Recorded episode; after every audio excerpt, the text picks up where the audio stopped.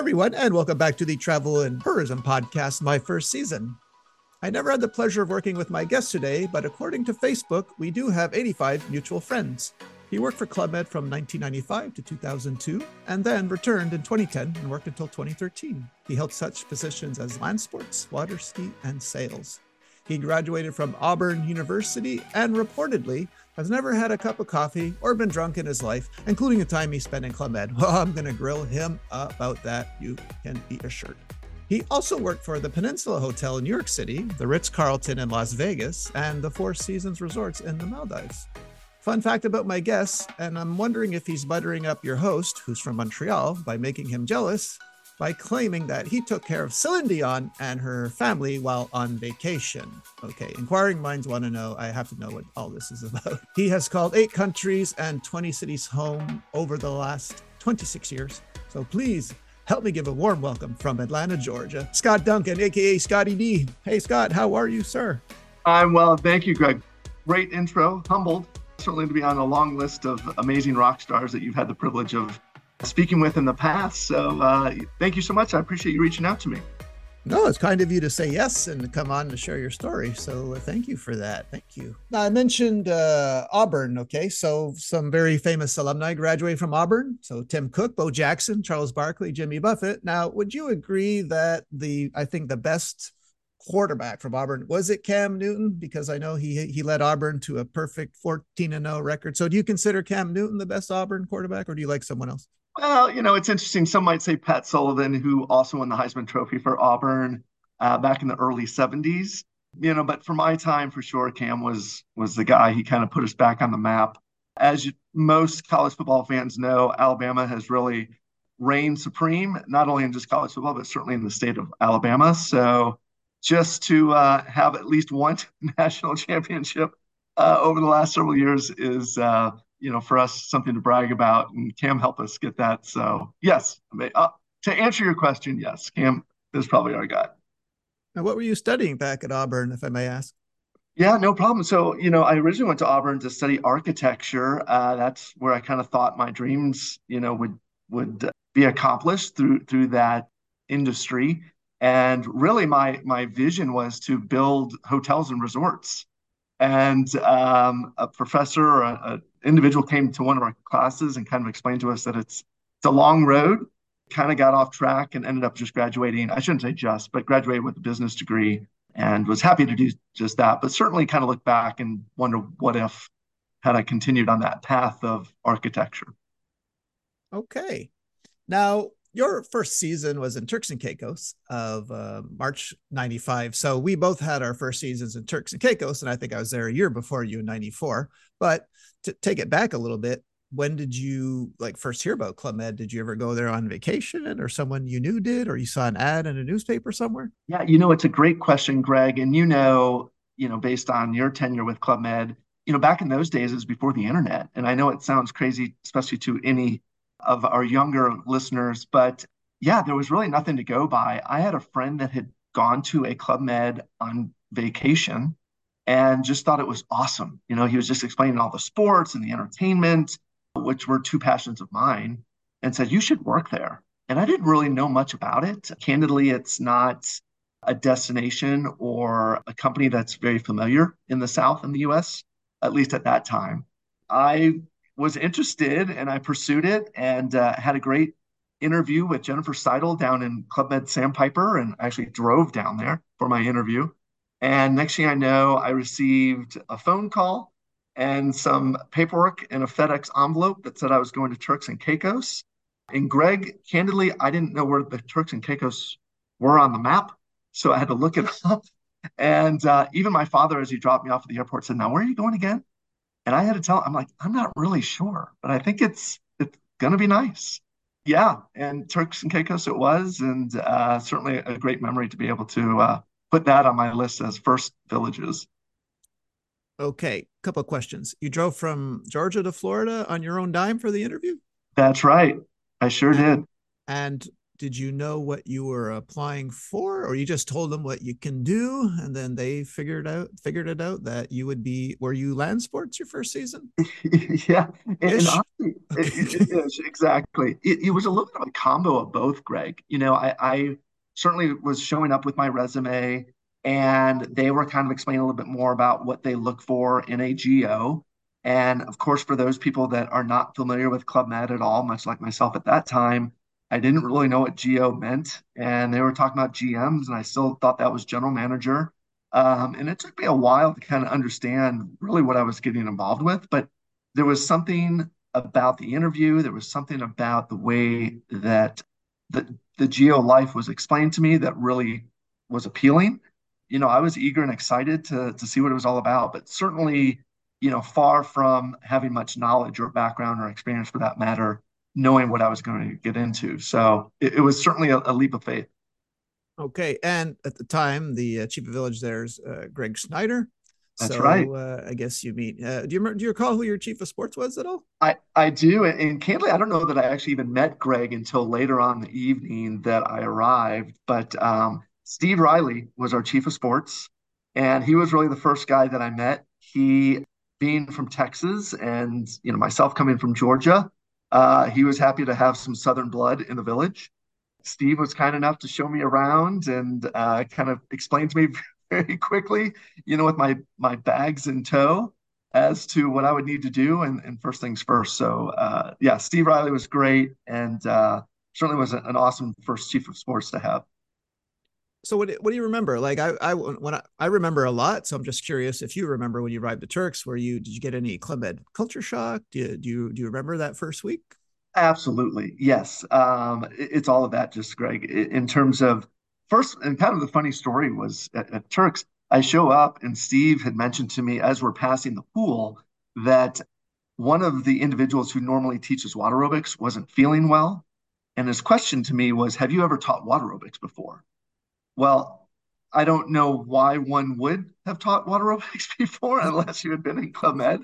Yeah. Uh, he's like, you'll be fine. You'll figure it out. Just hop in the pool. All the people will follow along whatever you do. And I'm like, well, what do I do? Ah, you'll be fine. Are you serious? Uh, oh yeah. And Steve Riley and that nice smile, that Southern fellow, he's like, you got this. You'll be fine. so. So next thing you know, I was in the pool teaching water aerobics with very little understanding of what it was going to entail yeah, I mean, just such a, a beautiful location. Uh, the people were so friendly. But to your point, Greg, it, it's definitely a culture shock. You know, it, it's you know people with just smiles on their faces and from all over the world, speaking different languages.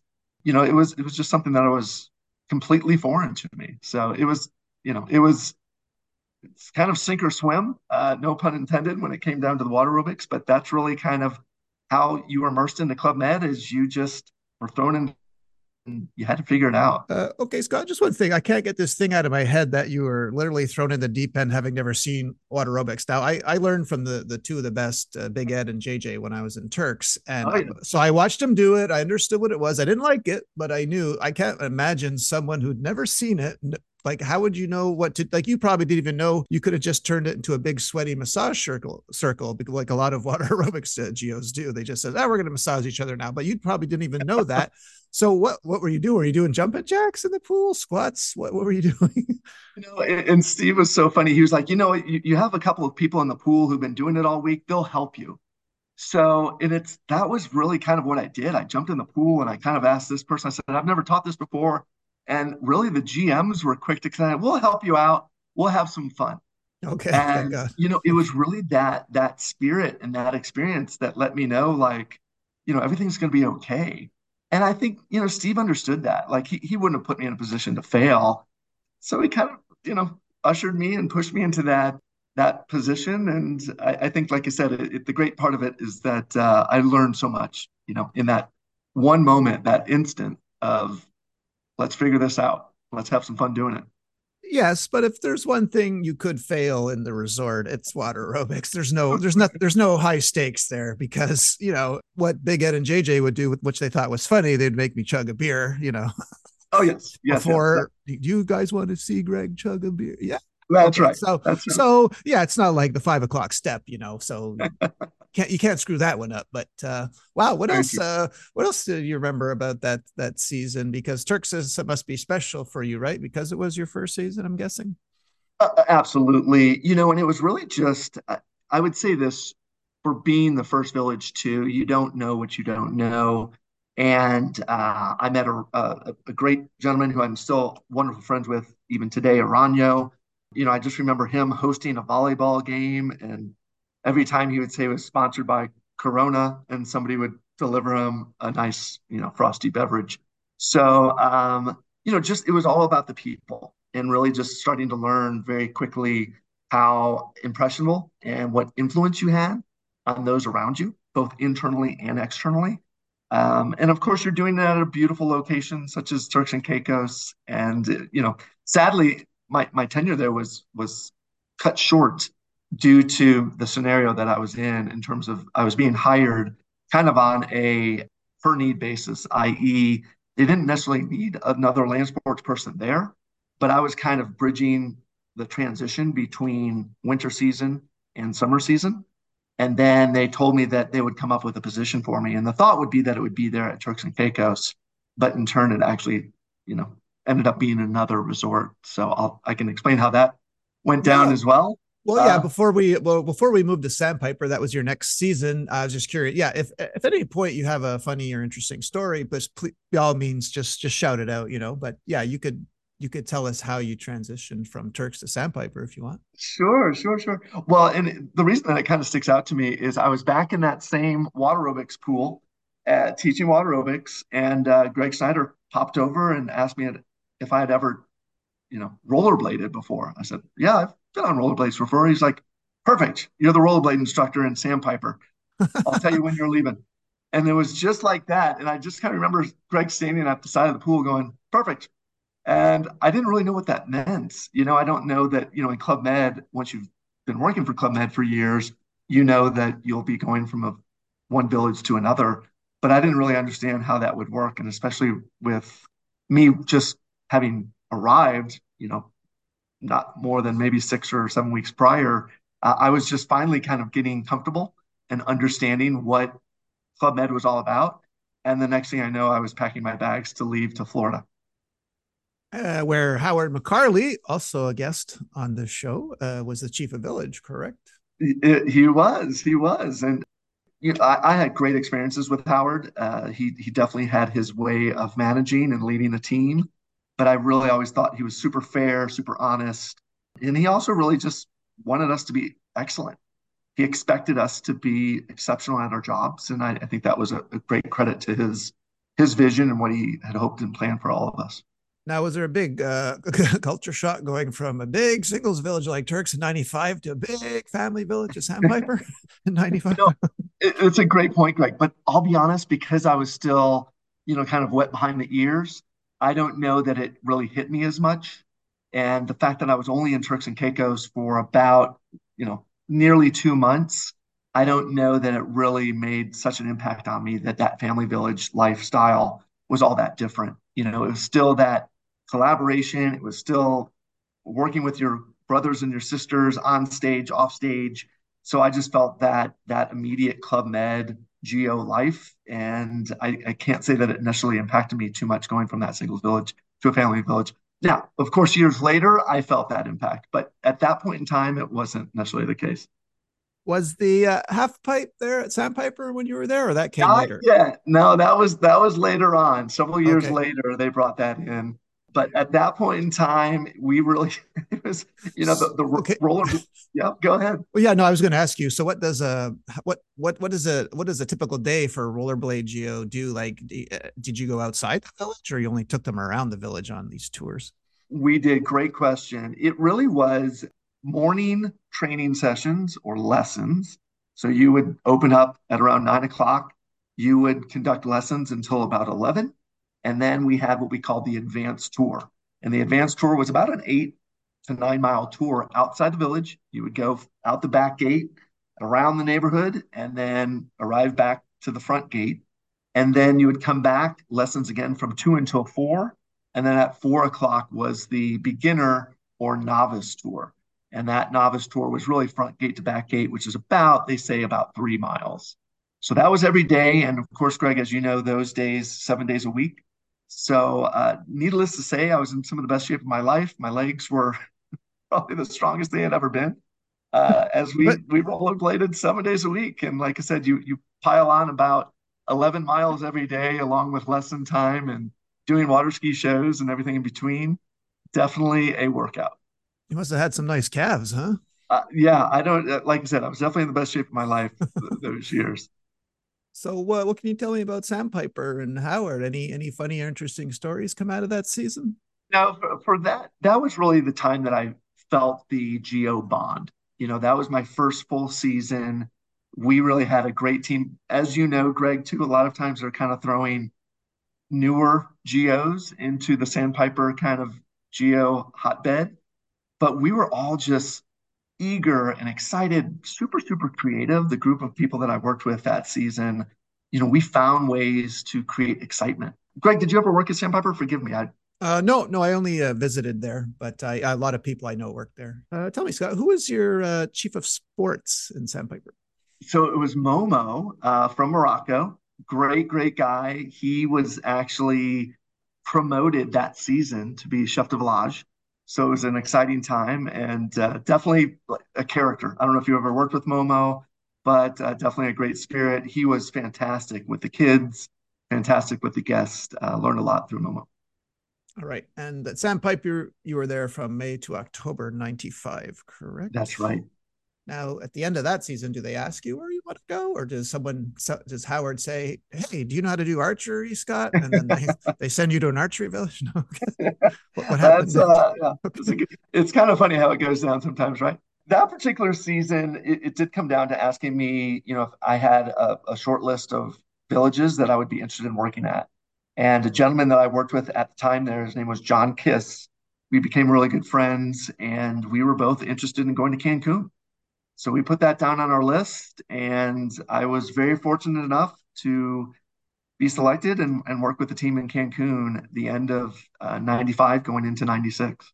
What'd you do in Cancun?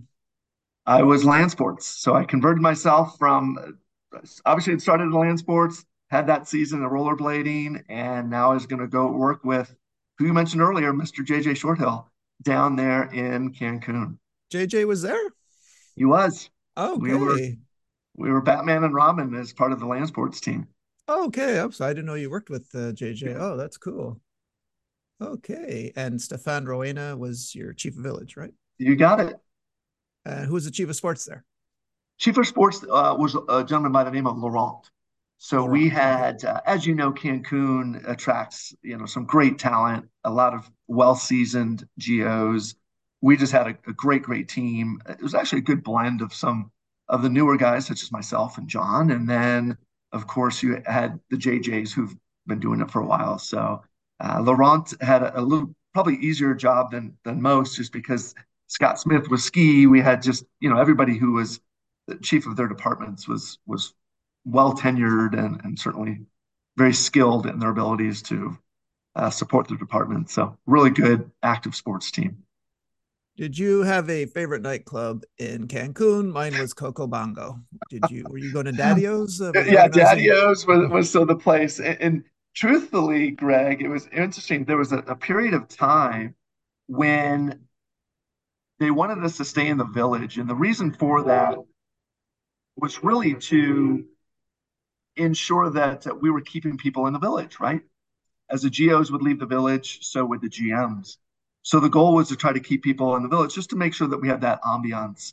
Well, there were people that would actually sneak out. They would actually swim out in the ocean and go around and, and get up at uh, the nearby hotel. Oh, really? was the Westin at that time. And oh, they would hop in really? the taxis over at the Westin to go to Daddy-O's. Okay, I'm, I'm curious what they were wearing because, you know, did they have did they have changing clothes in a garbage bag or something? That's exactly what they did uh, change really? clothes. they would hold it over their head. They would go out, swim across, and then they would change at the Westin, hop in a taxi, and head off to Daddy-O's. Now, what, when I was there, and I'm sure almost every season at Cancun, were a bunch of GOs going out to enter the the hot body contest, trying to win some money, or, or what? Did and uh, did you ever? Did were, were your some of the GOs doing that? No, no need to mention names, but I'm just saying, I, was, I that, was that going on? Was that going on? Like uh, you know, in that particular season, it did not. Of course, I experienced some of that later on.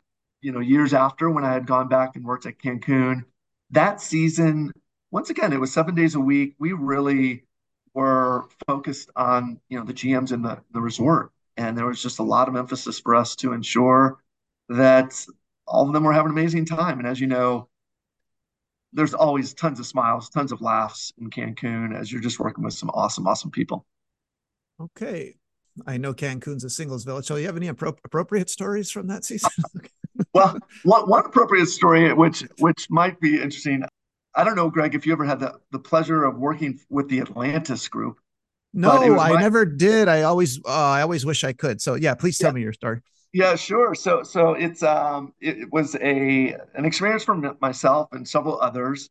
For those people that don't know, Atlantis is it's it's a group of gentlemen coming down to have a good time, and the whole resort is is taken over by this Atlantis group and uh, it's predominantly obviously gay men and uh, just bringing great energy great spirit.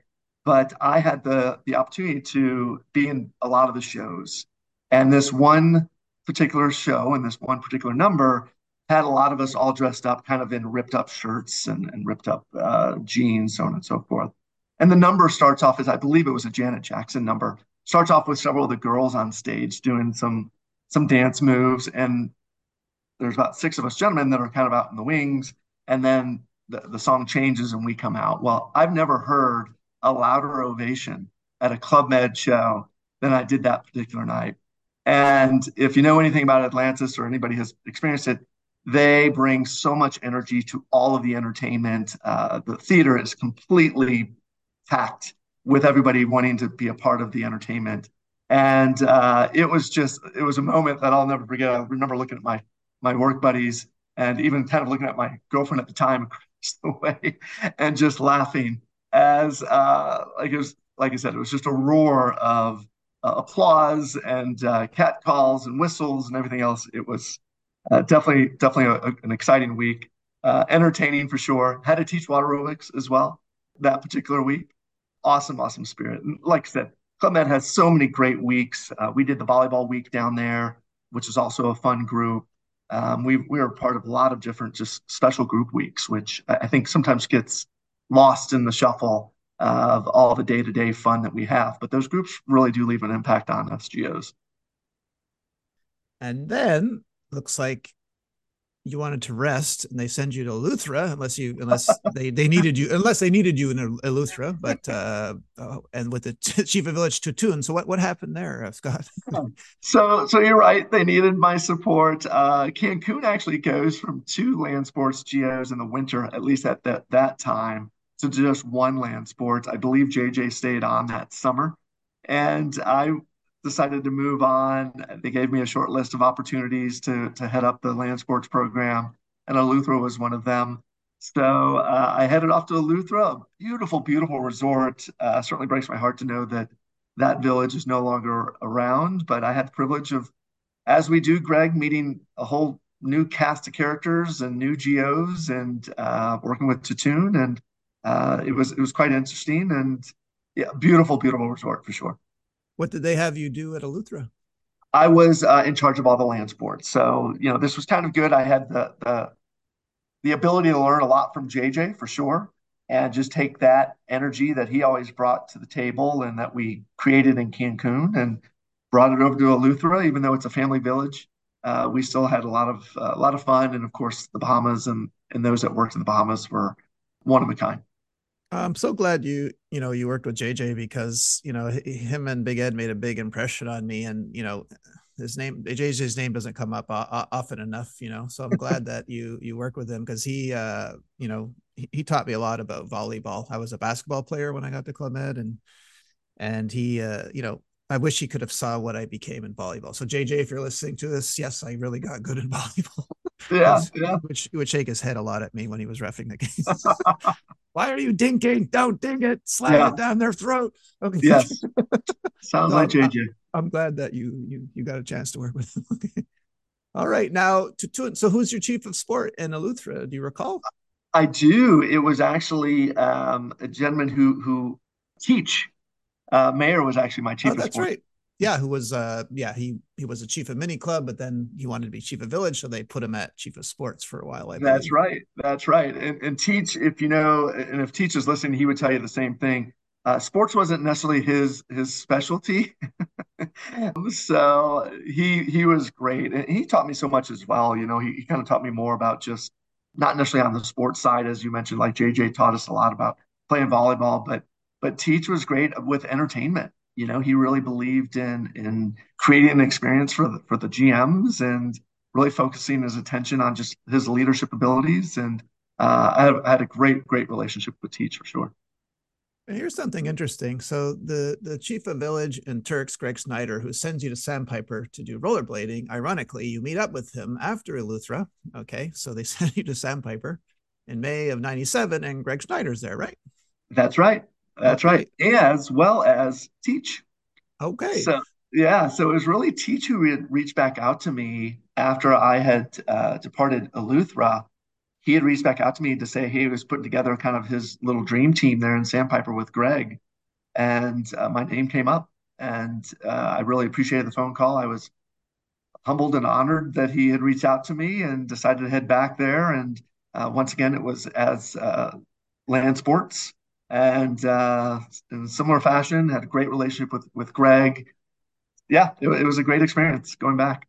Well, while you were at Sandpiper, did you were you part of the uh, water ski team or did you help out doing certain numbers in, in water ski yeah so so really that was kind of my my side hobby i think as you know greg too we all had kind of our our role and our responsibility whether it was you know even at the boutique or at the bar or certainly on the sports team but then you had you know what you like to do on your own time and for me it was the water skiing so i was um, really from from early days in sandpiper my very first season in Sandpiper, I was in the water ski shows. And you just kind of take those first days of just being the base of the pyramid or flags, and eventually, you know, you're doing backwards up toe holds and, and slaloming. So, uh, if not even barefooting. So, you know, that was really what I was doing on the side. Every chance I had, I would go water ski with the ski team. Like I said, on my time off when I wasn't doing land sports, that's where I would go. Did you learn how to barefoot there? I did. Yes, and the, and the, actually, the, and it goes way back to that season '95 with John and some of the guys. We would go in the back channels where the water was super, super calm, and that was the best place to foot. And of course, if anybody has tried their their hand or in this case their feet at barefooting, you know you're going to take a couple of bad falls. Um, you know, you're going to definitely have water coming out of your face at some point later on that evening. Mm-hmm. But uh, it was in Sandpiper that I learned how to how to foot. Okay, and now you go to Cancun after Sandpiper in January '99 with Kevin Batt, Montreal boy. That's okay. right. What was that? What was uh, Cancun like the second time around? Yeah, that was that was certainly a, a, new experience too. You know, now I'm I'm I'm visiting and working in in Cancun, but I have experience under my belt. Uh, going there that first season, you're just like I said, you're kind of a deer in headlights as you take it all in and try to figure it out. And I think once you go back to a village a second time, you just feel more comfortable. So it was very similar. I had a couple of former GOs that had reached out to me and said that Greg had put together this dream, or sorry, Kevin had put together this dream team, and uh, a gentleman had left the ski team and wanted to see if I wanted to be a part of that ski team. So without further ado, I was actually living and working in Mammoth, California, at a ski resort, winter ski resort, and I basically handed in my snow skis to head back down to Cancun and pick up my water skis. So it was uh, a welcome change. I was already, I know, Greg, you're up there in Montreal and you love the, the, the winter conditions, but I was I was oh, oh happy oh, to leave it after oh, two months. Oh no no no no no I don't. That's why I stayed oh, ten okay. years. That's why I stayed ten years in Club Med because I hate the winter. Oh no, yeah. If if I was from California, Hawaii, or or or Puerto Rico, I would have stayed six months in Club because my hatred of winter. All right. So, so, so is this true? So you took a break. You went to you went to be a ski instructor, and then you went to become a, a water ski instructor at Cancun. This is true. Yeah. So wow. so yeah, it, it was really you know as you know in Club Med with a, uh, you know we did seasons, and you're oftentimes asked or told like, hey, when are you going to get a real job? So I really wasn't sure. I had a girlfriend at the time who was from England. We were trying to figure out how we were going to be together so I took a, a brief kind of hiatus, not knowing that it would be a hiatus, but of course it turned out to be, but really just missed the Club Med life, missed the GOs, missed the the activities, always missed having something to do. And that that was always what I found to be so exceptional about Club Med was that at any given time, you know, you were surrounded by good friends. At any given time, you had something to do. At any given time, you had an opportunity to make a difference, uh, to make an impact. And uh, I think I just kind of missed that adrenaline. So although I was doing something that was relatively active, it didn't didn't feel the same. And that's what drew me back very quickly and easily to to Cancun at that time. So what was that Kevin Batt's season like? It, it was, you know, look, it's it's a cast of characters that it's the the Freddies, it was the uh, the JRs, if you know JR. Uh, okay. It was it was just a once again, you have a lot of veterans, seasoned GOs that know what they're doing. Uh, the shows were top notch. Graham, who I had worked with, and Sandpiper was the choreographer there, Graham Maxwell. Uh, Graham is one of my dear friends, and I always enjoyed doing his shows. He took so much pride in really producing and creating shows that were not only entertaining for the audience, but even entertaining for those of us that were a part of it. So there was just yeah a, a strong level of comfort and just it, it, was really just an amazing experience amazing amazing season now did you stay there i mean because i see that you you remained on when when hammer became the chief of village I so did. how how I long did. how long were you there total and so so interesting enough i had an opportunity outside of club med uh, they had pursued me even before I had gone back. And uh, the thought really was all along that I would just stay there for six months. I was actually there for that transition between Kevin to Hammer, and Hammer and I just we had so much in common. Uh, we're both big Elvis fans. We just both love uh, sports and and history and entertainment. So we just had uh, just a great time kind of getting to know each other. But I was only with him for you know about a month, maybe five weeks at that time, and I decided to pursue this uh, other opportunity out in Southern California. And Hammer and I still remained in touch. And he said, Look, if you ever want to come back, let me know and I'll find a way to, to maybe have you help our team. So uh, I did go back and uh, helped him out in, in Cancun uh, about a year later. A little, okay. a little less, almost six months, I guess it would have been.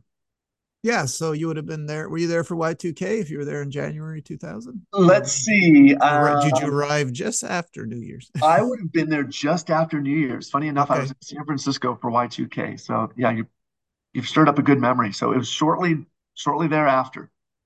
So this might have been maybe the second season of Hammer or third. Like I know he he passed was it a 98 or 99 i think chief of village? Uh, yeah i want to say sonora was his first if i'm not mistaken. yeah yeah it was. Yeah you're right. Okay and uh, yeah so he would have really because he was coming in kind of in, in the summer of what that been in 2099 uh, he would have stayed through 2000 so yeah he was I, I, would imagine he just stayed there for that year. Maybe he did extend but uh, always a great time with hammer and some some tons of laughs with Hammer, that's for sure. Yeah, because then you does he ask you to come with him to Punta Cana after Cancun? Well, I, I actually tried Canada a little bit, Greg. I actually what, what? really? yes, I, I uh, had an opportunity to work with a buddy up in Toronto, and uh, things just didn't go as planned. And uh, Hammer once again reached back out and said, "Well, if you if you're looking for anything to do, I could use your help in Punta." So I kind of similar to the to the Mammoth Mountain snow skiing situation. I was quick to pack up my Jeep at that point in time and uh, drive it south, and then hop onto a plane to help him out in Punta Cana for quite honestly, it was really just a couple of months before I had another opportunity pop up in Sandpiper. So uh, working with Hammer, like I said, it's it's uh, always such a pleasure, and we just have a great time in every village that I've had an opportunity to work with on. Were you doing like polyvalent in uh, Punta Cana? I was sure, I sure was. So kind of helping out in various areas, whatever he needed my assistance with, I was going to be there for him. I primarily spent a lot of time with the land sports team, obviously with with my background. So Brian Caraher and, and a, a, host of others that uh, I got to know and work with, uh, who are now friends for life. Uh, really, yeah, another great experience, Punta. Yeah, and I, I see. Yeah, you go to Sandpiper for the third time, I believe, uh, from May May 2001 with uh, chef de village uh, Houria Osmani, correct? That's right. That's right. So, so back to Sandpiper, and you know, Sandpiper just kind of became the, the place that I always found myself, that village, and just so much comfort. In similar fashion, they were looking for water ski instructors, and they needed us to have this for the first time. They needed us to have our our certified boat captain's license.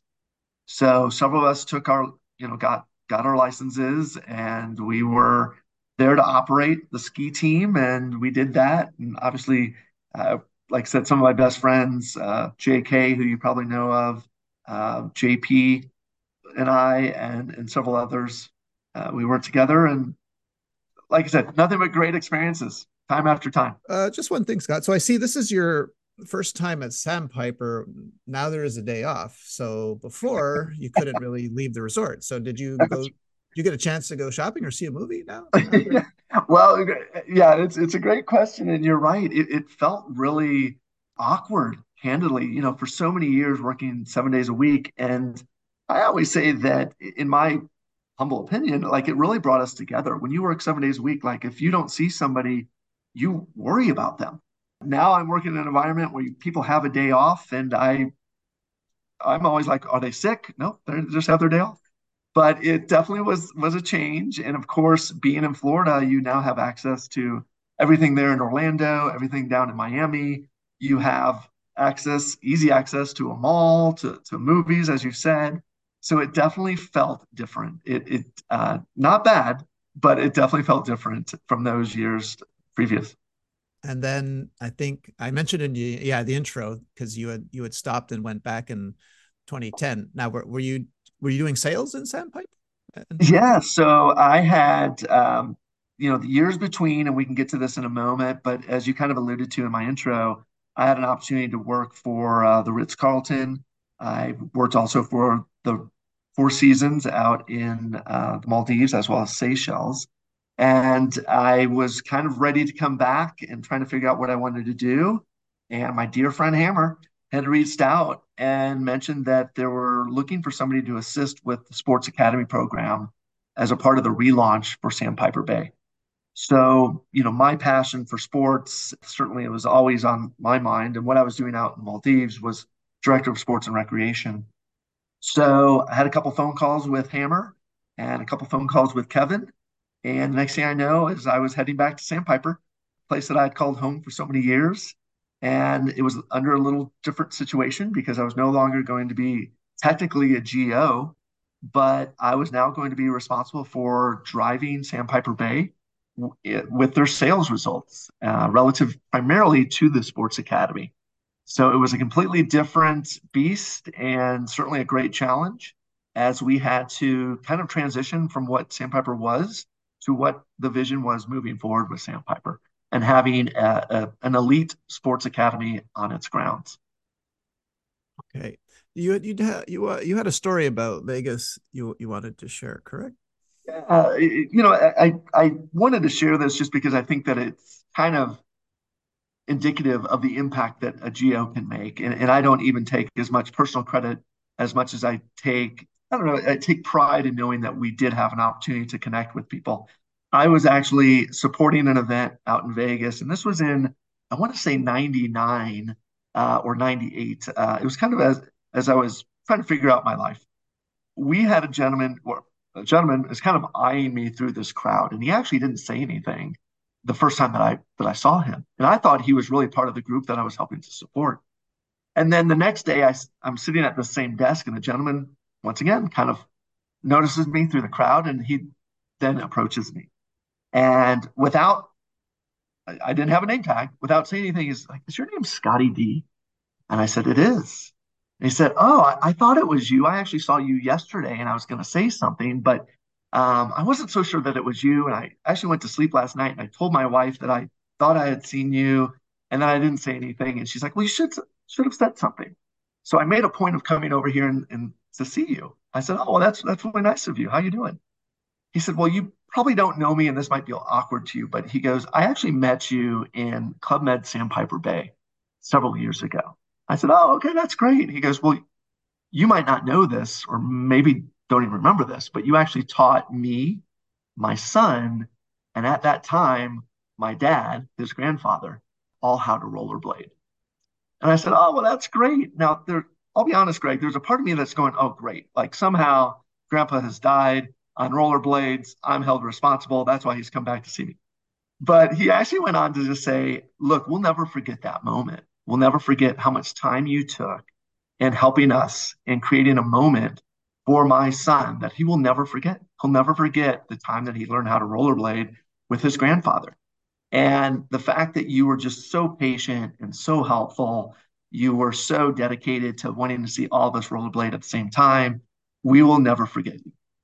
And it really didn't have much of an impact at that time. I was just kind of, oh, that's that's great. And I was still kind of locked on the thought that maybe I killed grandpa. He went on to tell me that grandpa was still living at the time. But it wasn't until later on that night that really it kind of hit me and it resonated with me how many stories are probably like that. You know, every day we we were teaching people new things or creating an experience for individuals that um, you know, for for us it was every day, for them it was a special day. And I always I'll, share that story from time to time, and everybody that hears that story always is somewhat impacted and feels that moment of appreciation. And I'm sure, like I said, many of the people that you've probably hosted on this podcast have shared similar stories. But I think that uh, there's a real, I don't know, a, a, real pat on the back to, to so many great GOs and so many great individuals that have really kept the legacy of Club Med moving on. And, and that's why we appreciate, Greg, what you're doing and, and sharing some of these stories and allowing us to share these stories. That, that's an amazing story. I, personally, I would have been too afraid to teach a grandfather had a rollerblade. You know, uh, they're seeing many ho- hockey injuries in my day, but uh, but man, good on you. Uh, okay. Yeah, yeah. Well, don't don't get me wrong. I'm sure that came into mind. I, I think you know at that time we had to have everybody wearing all their pads, knee pads, pads, helmets. Well, so sure, I probably but... I probably gave them a few extra pads. Yeah, but those you know those, those old guys they bruise like right bananas. You know, I'd still be I'd still be worried. but no, that's a great story, Scott. I just yeah, sorry, I, I, didn't pick up. I said this in your intro, and I didn't pick up on. Okay, never having had a cup of coffee, like what? Why? I know, I know, it's weird. Uh, even more so in these days, where everybody starts their day off at a Starbucks, uh, or definitely having a, a tall gra- glass of or mug of coffee. Never. I, I had a sip when I was a kid, didn't like it, and similar. I had a sip of alcohol when I was a kid, didn't like it, and just wow. uh, never, never you know, everybody says you acquire a taste. And especially as most people know in Club Med, a lot of people who enjoy some libations and uh, some tasty beverages. And that was just never my, my, angle and never really my thing. So I invested so much of my time into the shows, into the sports, and just enjoyed, uh, you know, celebrating with all my friends that did enjoy those those cocktails and those beverages.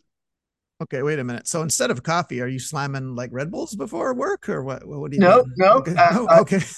back in those days, it was you know I would I would have soft drinks, but uh, even now I, I, I barely even have soft drinks. So uh, I I just drink water. I know it's weird, but uh, no, that, no, no. That I'm, is... I'm I'm I'm impressed, man. And uh, yeah, you didn't really miss anything with with you know with having a beer or whatnot. You know, I mean that's that's fine. But I'm sure a lot there. I'm sure every season you went to there, you were getting a lot of huh, like a lot of yeah, yes. incredulous stares and whatnot, right? Yeah, okay. it's interesting. Uh, it, it's very interesting how people sometimes can't fathom the idea of yeah. not having having a drink, but it, that's kind of who I am. I guess you're the designated driver a lot. Right? Uh, very much so. You got it. Okay. Now I mentioned another thing in your intro that I, I don't want you to spare any details. Okay. So uh, I'm from Montreal. So Celine Dion is like a god here in Quebec. Okay. so please don't spare any details. How did this happen? Where did it happen? Tell me everything, please. Sure. Well, first, as we know, you know, we take a lot of great pride in in the hotel and hospitality industry to protect our guests and, and their safety. And we're very uh, private in keeping information. We try Got to it. Okay, so don't, don't don't tell me where then. Okay. Right, right, but but but I, think it, it's okay to say. So Celine and her family were on vacation or holiday, as some people say, and you know I was fortunate enough to be called and out of my room at that time. I was living on the island, and it turns out that the family was interested in doing an excursion the next day. So I was brought to their dinner table where I had conversations with their bodyguard and their security team about this excursion. And it just so happens that I had recently moved to this location from Lake Las Vegas, which is about 17 miles off the Las Vegas Strip, which is where Celine actually lived for a period of time, you know, as she she had a residency. Uh, so it was coincidental. We kind of had those conversations. And of course, as you know, Greg, working with so many people from Montreal, uh, they were surprised that I knew very let's just say Quebecois terminology. And uh, so anyway, we started having some great conversations. They were so polite and kind to invite me actually to join them on the boat. In fact, they insisted. And uh, truth be told, uh, just a wonderful family. René, of course, was around at that time, and uh, just a, a wonderful man, and just an awesome, awesome, awesome time with them. And they were just so generous, so thoughtful, very, very humble. They asked me to eat lunch with them. This is, of course, once again, uh, we, we take a lot of pride in wanting to make sure that our guests enjoy the time to themselves, but they were adamant about my participation and sitting down with them and enjoying a meal on this white sand bar that uh, was out in this beautiful blue water. And uh, yeah, just a lot of great, great memories. And they were even kind enough to come back several months later after touring and uh, just like I said, could not have been any more kind or nice and just a sweet, sweet family. Like I said, I have, I have a lot of personal memories too that that I won't necessarily share here, but just uh, if if if anything is ever said about that family, I would question it uh, to, to the moon and back because that my experience with them is they were just, you know, beyond kind. Are you saying? Are you saying that she spoke to you? Uh, we we did we, yeah back and forth. She was kind enough to even uh, she personalized a, a, CD and gave it to me. And oh just, my uh, god! Yeah. Really? Whoa, yeah. dude! You know how big this is? okay. like wow, that's uh, yeah. that's incredible. And I guess I should tell you this too, Greg. I actually watched the Super Bowl with them. Uh, where we were, we're in a completely different time zone that required us to get up at 4 a.m.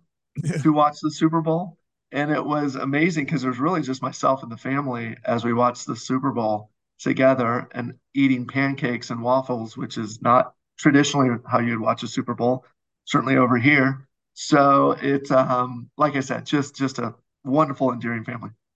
Wow, that's awesome, man. So sure. glad you got to experience that. That's that's incredible.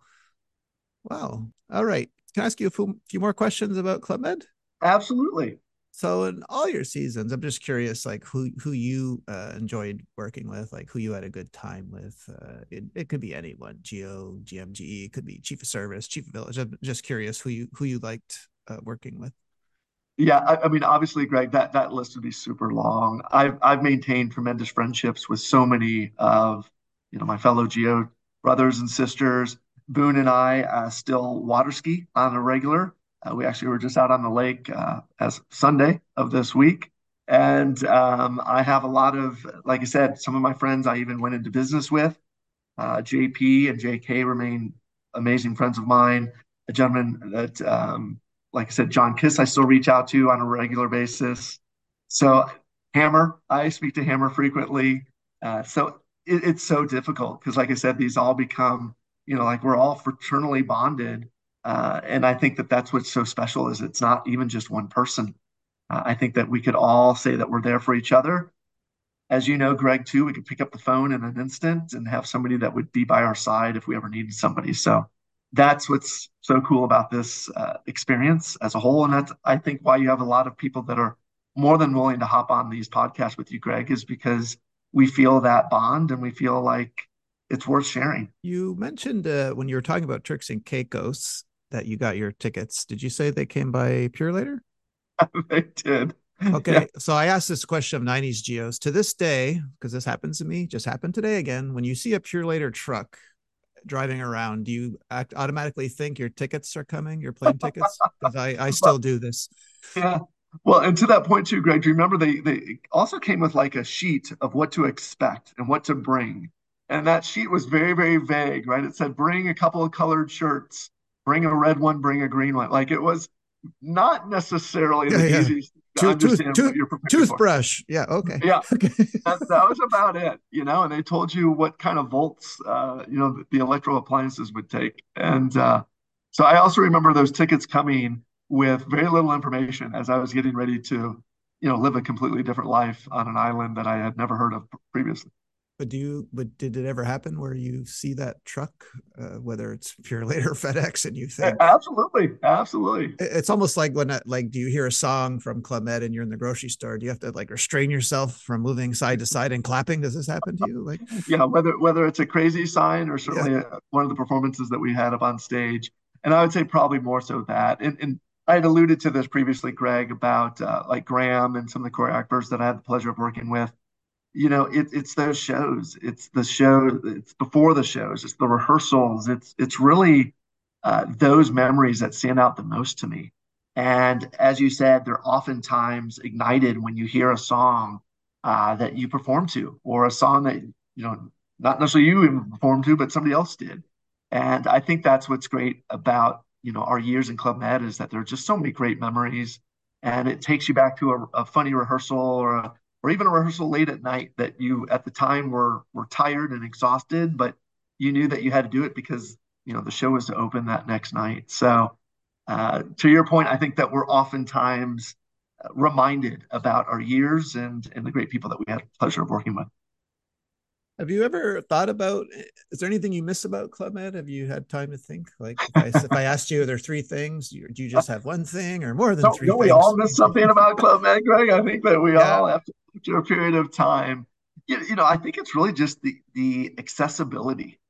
I think that's what what I miss the most is just the accessibility to friends, the accessibility to to to playing sports and doing activities, to connecting with people uh, you know, it's just not that easy. You had mentioned volleyball, and I'm sure you still love to play volleyball. I still love to play volleyball. Well, it's not that easy just to get three other guys to go play two man, right? You have to figure out where the court is, who has the ball, uh, what time you're showing up.